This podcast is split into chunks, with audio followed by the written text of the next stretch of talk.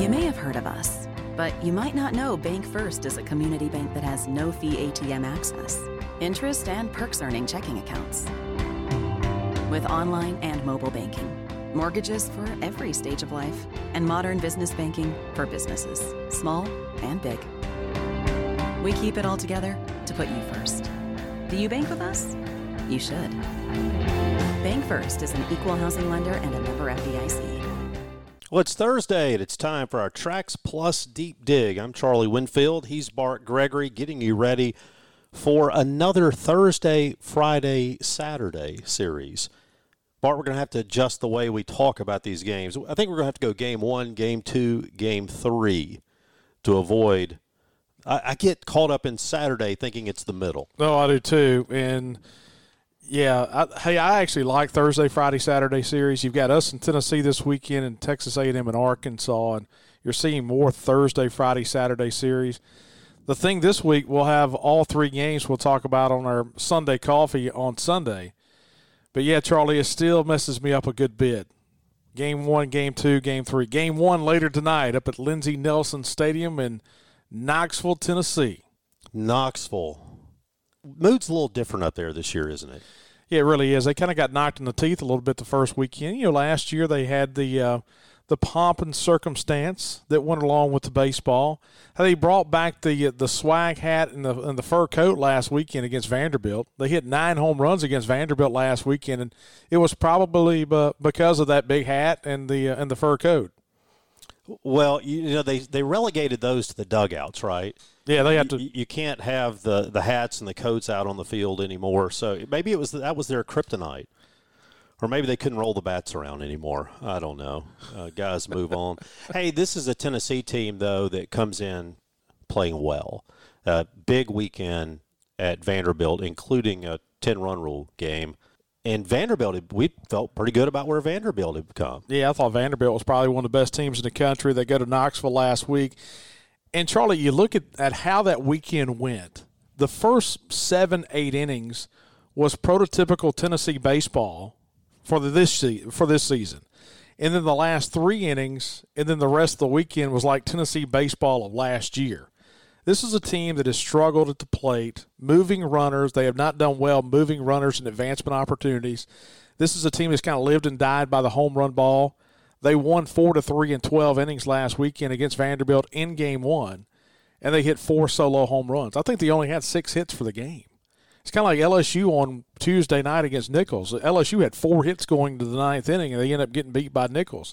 I mean, we only had what five or six hits against Ole Miss in the game down in uh, Pearl on Tuesday night, and so it's amazing when you look around the league these teams now that are beginning to live and die by the home run ball, and and and they're not getting guys on base. I think in that Friday game against Vanderbilt last weekend, Tennessee won that game and did not have a runner reach third base.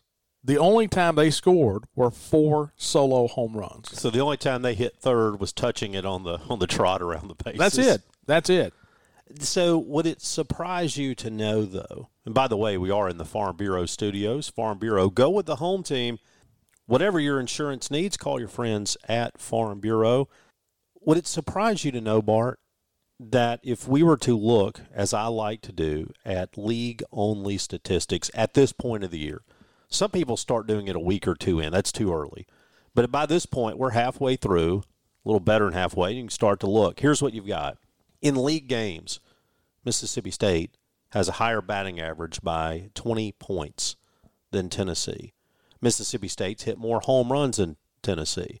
Whatever you want to look at, slugging percentage, on base percentage, you go through the list, and Mississippi State is better than Tennessee offensively. Would that surprise you? It did. It kind of did when I looked at it. But what did we say before the season started? Is this offensive team for Mississippi State should be a little bit better than it was last year. And for all intents and purposes, from an average standpoint, it has been. But when Tennessee, you know, when you look at Tennessee, you knew what they had coming back pitching wise. But they had to replace some guys in their lineup. A Drew Gilbert at the top of the lineup, different guys through there. And they're left handed heavy hitting team. And so that was one of the question marks a little bit for Tennessee coming into this year and they've gotten better as the season goes on. And last weekend they hit it on the Saturday game, the second game of the series last week. We talk about walking it off with a home run on Friday. Saturday they just came out and exploded in the first inning. But man, for all intents and purposes, Tennessee has not hit it that well this year. And when you talk to people around the Tennessee program and people in Knoxville, they say the same thing that pretty much say about us that they have lived a little bit by the home run ball. They take big swings. They have not been at times situational type of hitting. I mean, how many times do we get a runner at third base and we're taking a big swing? That's kind of the same mantra that's going on in Knoxville as well. Yeah, we've seen it a little bit, haven't we? Um, how do you shape up Tennessee kind of as you develop through the year? Doesn't it feel, though, like they're kind of turning it on a little bit, or am I just influenced by that Vanderbilt weekend? I think we're I think we're influenced a lot by the Vanderbilt weekend. I mean, because they did get swept by Arkansas. I mean, right before that, so maybe I'm. But you, you, we say that, and they dropped two out of three to Florida, dropped two out of three to LSU. But but here's the thing about this Tennessee team, and it's very similar. We talked about this a couple weeks ago about how we used to think about basketball in the SEC about teams playing extremely well at home and then not playing well at all on the road. And we've seen that around the league a little bit this year in baseball, how that's kind of morphed over into baseball. Tennessee on the road this season is one and nine. They have lost nine of ten games on the road this year. They were swept out of Arkansas. Uh, they they have not played well at all on the road. And you would think a lot of that is because of the their antics of last year. There's no telling what's being told to them when they go on the road this year. But they're still 25 and 4 at home. I mean, they have played extremely well. Right, so home. I don't really understand that in the context of college baseball. I don't either. Because I get it in football, but in college baseball, other than going to LSU, Mississippi State, Arkansas, where are you going that you leave there thinking, man, what a tough environment? Now, we went over and played at Auburn this past weekend, and we didn't play well. That, that wasn't to do with the environment. No. It wasn't, man, boy, you ought to try playing there. I mean, so I don't, I don't understand that. I don't I don't either. Conversely, though, let's play the other side. Is their environment all of a sudden that great that teams go in there and melt? Do teams still fall for the annex? What what's going on? I, I don't I don't understand it. Here's the thing that I think, and I don't know if it's just the way that they pitch at home. You know, their pitching you knew coming in was going to be really good. You knew to start the season, and this is how they started the season.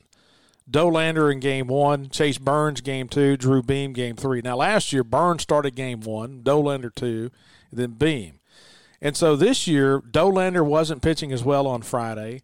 Burns wasn't pitching very well at all on Saturday in his starting role, and they kept Beam on Sunday, even though Beam has has had trouble missing some bats. And so a couple of weeks ago, what they did was, is they went to Dollander and says, "Hey, you're going to move back from Friday to Saturday, and we're going to bring in a guy who's a transfer, and Andrew Lindsey, transfer from Charlotte, real good spin rate, and we're going to start him in game one." And oh, by the way, Chase Burns, even though you are a top 10 round, top 10 pick probably in next year's draft. Guy's got unbelievable stuff. We're about to move you to the bullpen. Last weekend against Arkansas, or two weeks ago, they really didn't embrace it that well. And here's the thing about winning the way they did against Vanderbilt last week it's easier to get guys to embrace the role when they play that well against an in state opponent. They get the mojo back. Burns was unbelievable out of the bullpen last week. Dollander was really good in his start on Saturday. And so they've moved some pieces around, but adding Lindsey to that Friday night role or that Thursday night role, we'll see him later tonight. That's kind of been a, a difference change for them, a difference maker for them last week. No lefties in the starting lineup.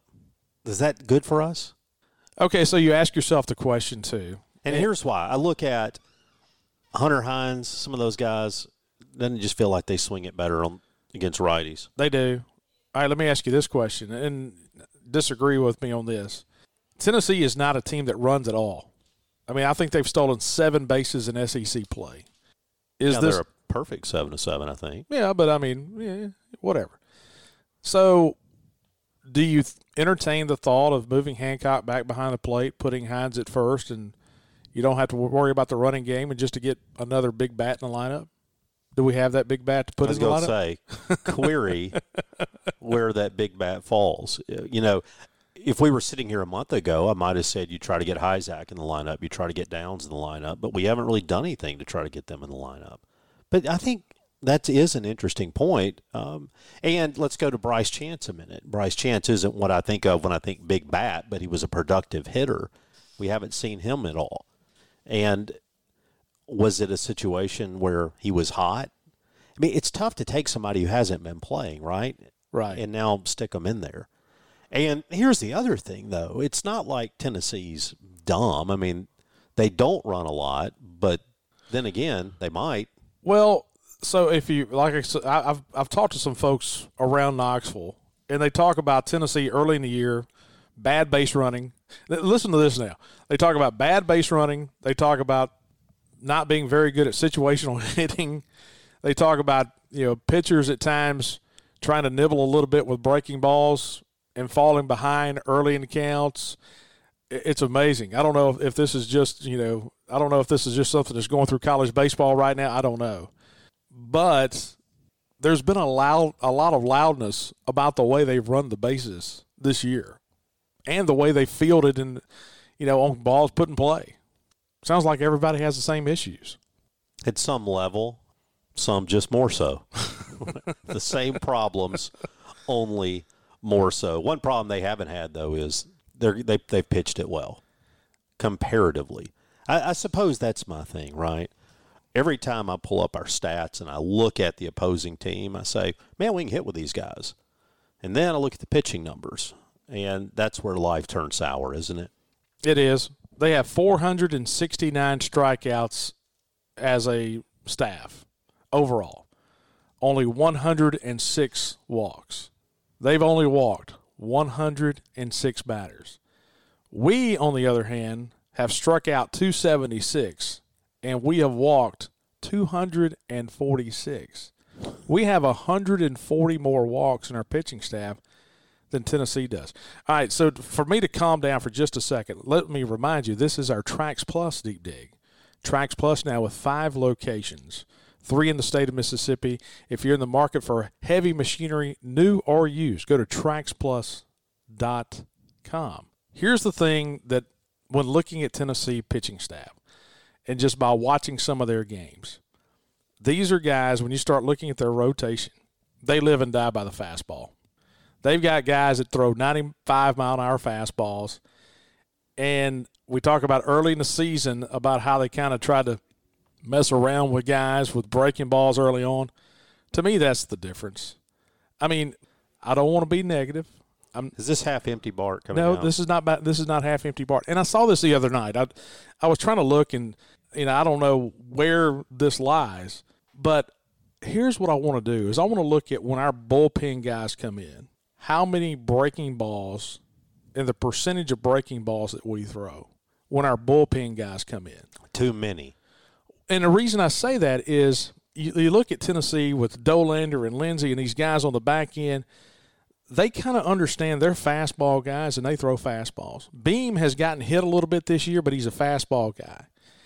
And it's almost like we're trying to be too fine. It's like we're trying to fool everybody. Yeah. And so it's sometimes uh, you heard me. In fact, I've said this to you previously. One of the phrases in baseball that I don't like is "gave in with the fastball," because the idea of throwing a fastball in that situation becomes a negative.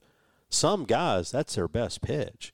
Look, if you were bringing in a Jacob Lindgren, right? It's not like you're saying going to ever say quit throwing the slider. No. All right. But you got to know who you are. And some guys don't trust themselves to throw a secondary pitch. There's a reason we call those pitches secondary pitches. It's because they're not your go to pitch. It's not your number one typically. Most people, we've seen exceptions, but most players are more confident throwing a fastball for a strike than anything else. When you have a team who it's in their head a little bit, and the inability to throw strikes and the thing hitting guys. I mean, why were we bringing Aaron Nixon in spinning the ball the other night? Well, there you go. why are we throwing three two changeups with the bases empty? that was my thing. You bring in Nixon, who's a hard throwing right hander, and he's got a little bit of movement with his fastball, and you're up there spinning spinning sliders every pitch. Hey, we saw it early this year, and I think you know, and it was much documented. I think Jay Jay kind of was upset on the radio broadcast. Was it against South Carolina or was it against Vanderbilt? we got Dohm spinning six got- straight pitches. seven. And he said, "Hey, after the sixth one, he was like, "Hey, they're about to pop one out of here." He hangs one. The next pitch hit out for a home run, and he, he threw seven straight sliders. And so I go back to the point of you know walking guys and giving up hits. It's a big difference at a fastball in different parts to count when it's one two or it's 0-2 or sometimes we just groove 0-2 fastballs. But that's another another story for another rabbit hole. Yes, but doesn't that fit the narrative? It's almost like we're trying to do what you think we want. So on a 3 1 pitch, we're not going to throw a fastball. Well, and, but on an 0 2 pitch, it was like we're going to fool them by throwing one down the pipe. and I'm, I'm going to bring this up until the day I die about the conversation we had with Roger Clemens about sometimes it's good just to run a two seamer up there and say hit it. And I think that's where we've gotten in trouble. It's almost like you're trying to strike out every single batter by mixing up pitches that they think, oh, there's no way he thinks a breaking ball's coming here on three to two because this guy's got a bad breaking ball. Well, let's throw him a breaking ball. But how many times do we throw spin, spin, and then you're down, you know, 2 0 on the mound, and then you have to come back with a fastball, and all of a sudden they're sitting on a tee? To me, that's the thing I want to see. I, if I have time this weekend, here's my here's my challenge to myself, Charlie. All right. Is anytime we bring a relief pitcher in, I want to break down the percentage of fastball versus slider because to me, it's that's that's one of the issues is we're trying to nibble too much. And going back to the original point, that's what Tennessee has not done. They know their fastball guys. Lindsey's a fastball guy, and they're going to throw you fastballs. And that's how they have lived and died all season long. If you put it in play, you put it in play, but they are not going to walk you. So that's my rant for the day. We'll come back and we'll have our two brothers, two players that can smoke him, and also I'll look at our pitching matchups on the other side of the break. You're listening to the Trax Plus Deep Dig as the Bulldogs travel to Knoxville.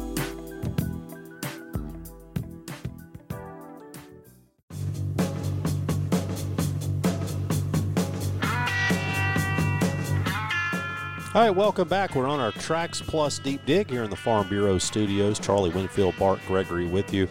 And it is time now to take a look at our pitching matchups for the weekend. We've talked a little bit about the pitching matchups. Bart, some weekends, not many, you look and you say, man, I feel good about our rotation compared to theirs. This isn't going to be one of those. Well, we talked about uh, Andrew Lindsey, right-hander, transfer from Charlotte. He's from New Johnsonville, Tennessee. Last weekend, he went six and two third against Vanderbilt. He gave up three runs on six hits. He struck out a season high ten. His season high before that had been five. So he strikes out ten last week. Forty-one strikeouts and just ten walks on the season, a 2.81 earn run average. He's a guy you'll probably see for about uh, you know six innings in the game tonight. He's a game one starter. We're going to throw Cade Smith. You know, Hey, look, Cade Smith's been pitching Cade well. Smith has really been pitching well. You kind of wonder what we're going to do on the back end because we have not listed a starter for Saturday. Let me ask you this question: If you've got a tie ball game or a lead tonight in the sixth inning, do you go to Colby Holcomb? Yes. And that's why you have the TBD in the middle, I have to think. Because at some point, if you're in a position to win this thing, you got to go win it. You're not going to have Nate Dohm, who you normally would go to, to try to give yourself that chance. Nixon pitched twice last weekend and then again two days ago. You don't feel great about having Nixon on the back end of this game, right?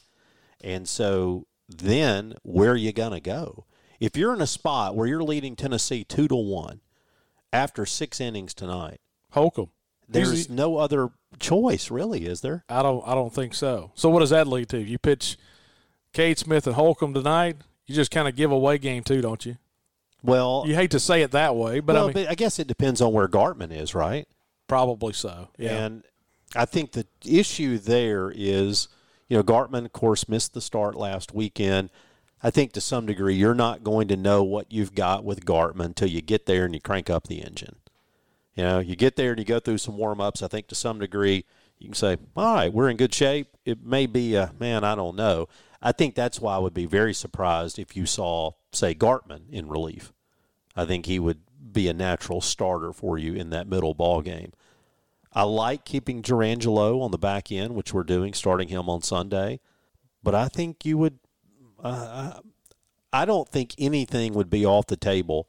I think that has to be because Holcomb pitched well enough to be your middle game starter. He did. Taking him off of that and putting a TBD in isn't a signal of dissatisfaction with him. No. I think it's a question of we're going to use you when we need you. Tennessee having a lot of left-handed hitters in their lineup. Lowe being able to go from the left side the last couple of weeks and be successful doing that. I feel a lot better about Jurrangelo Sunday spinning balls from that left side. Yeah, particularly if you're going to have a lot of right-handed action coming into that. So, you know, give those guys something to see from the other side. So they'll have Dollander on Sat on uh, Friday, game two. Dollander started his career at Georgia Southern, had the great year last year. Gave up just one run on six hits and seven innings against Vanderbilt last week, but he was pitching with a big lead. And then Drew Beam on Sunday. He's been the Sunday starter. 3.4 earned run average. Team's batting 257 against him. He's given up some loud balls this year. Those are the starting lineups, uh, starting pitching matchups for Mississippi State and the Tennessee Vols in those pitching matchups brought to you by our friends at Country Pleasing Sausage. Country Pleasing, go to countrypleasing.com. They'll ship it to you. All those different uh, kinds of sausages. And now, Charlie, what are two players that can smoke you by two brothers? Yeah, our two players who can smoke you. And Bart, it has been our tradition to allow you to go first. In picking your two guys who can smoke you, just don't take mine. Okay. Uh, do you have Jared Dickey? I do not. Okay, so Jared Dickey's going to be my player that can smoke you. He leads the team with 23 hits and 15 runs scored in SEC play. So he's gotten better as SEC play has gotten here as the outfielder for Tennessee. He hit 385 last weekend, had five hits in that uh, sweep against Vanderbilt. Second on the team, 13 multi-hit games, and so he's the guy that uh, that I think that can smoke. You got to look out for. Hey, by the way, he's lost over 60 pounds since joining the program in 2021. I mean, he has done a really good job of getting in the weight room and trimming down a good bit. He's a sophomore from Mount Juliet, Tennessee. So Jared Dickey's my guy that can smoke you. All right, my guy is an outfielder, and that is Hunter Ensley. Plays center field. Is going to bat second in the lineup. Ensley had big game against Vanderbilt this past weekend. Went three for five. Overall on the season, Ensley's hitting 302, but he's been their best hitter in league games this season. He is a guy who has really started to heat up at the plate. If you were to look at his stats through the season, he was a guy with a hit here, a hit there, but he wasn't a, he was never a multi-hit game. Now what you're starting to see with him, 328 in league play by the way, is those multiple hit games.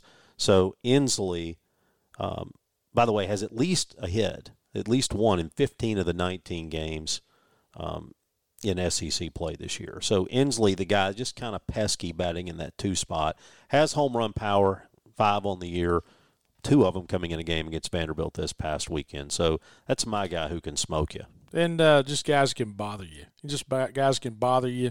Born in Alaska, by the way. Was he really? Yeah, that's, that's a long unusual. way from here. And so, Two Brothers Smoke Meats can't find a better place to go watch the games this weekend. Of course, they'll all be on TV Thursday, Friday, Saturday. I think Dave Neal, Todd Walker have the Thursday, Saturday game. Bob Kesling will have the uh, the game two on Friday. Bob will do a nice job. And um, Two Brothers just can't beat the, the food at Two Brothers. They've got the patio, they've got the upstairs balcony, great bar scene, great food from our friends at Two Brothers. And we're also brought to you by Heartland Catfish. Heartland producing the finest U.S. farm raised catfish you can possibly want. It's uh, produced right here in the state of Mississippi over in Itta Bena from the ponds directly to your plate, and they serve it at great restaurants around the southeast. And one of those great restaurant chains is the Shrimp Baskets. The Shrimp Baskets over in Alabama. They've got them in Florida, the Panhandle, and a couple down on the Mississippi Gulf Coast. You can get it grilled or fried. The Shrimp Basket restaurants carrying that great Heartland catfish. And once again, you just can't beat the quality from our good friends at Heartland Catfish. All right, quickly, Charlie, when you look around the SEC this weekend, we talked about the two series starting tonight, State and Tennessee, Texas A&M and Arkansas. Alabama's on the road at LSU. Auburn is at South Carolina this weekend. Kentucky and Vanderbilt are in Nashville. Georgia is at Ole Miss. Missouri is at Florida. So only one top 10 matchup, and that's Kentucky and Vanderbilt in Nashville. But nothing really stands out to me about huge weekend series. This is a huge weekend series for us to do one thing. And you're going to be disappointed in me when I say this. Win one? Get one. Oh, yeah. Get one. I think the path from here is you have to figure out a way to get six more wins. You, you got to get one of those here. You win a series, man, all bets are off, right? We're we're back uh, half full, but got to get one. And I will say this: if the chance comes tonight, throw everything you got. Would you be okay with win one, lose one, and rain get one? Boy, I'd take it right now. And I will say this, and again, this is something you're not going to like from me. I'd be okay with win one, get run ruled what I'm saying is put every available resource into winning a game. And whenever that opportunity comes, put the chips on the table, man. Yep. Hey, thanks to our good friends at Trax Plus. Farm Bureau, go with the home team at Farm Bureau. We're in the Farm Bureau studios. Heartland Catfish, and you can get that great Heartland Catfish at the Shrimp Basket restaurants in Alabama, Florida, and Mississippi. Two Brothers Smoked Meats, Country Pleasing Sausage, and Bank First. Go to bankfirstfs.com for all your lending needs. All right, we'll be back with you. Check us out on Out of Left Field. We'll have our Sunday Coffee edition Sunday morning. Thanks for listening.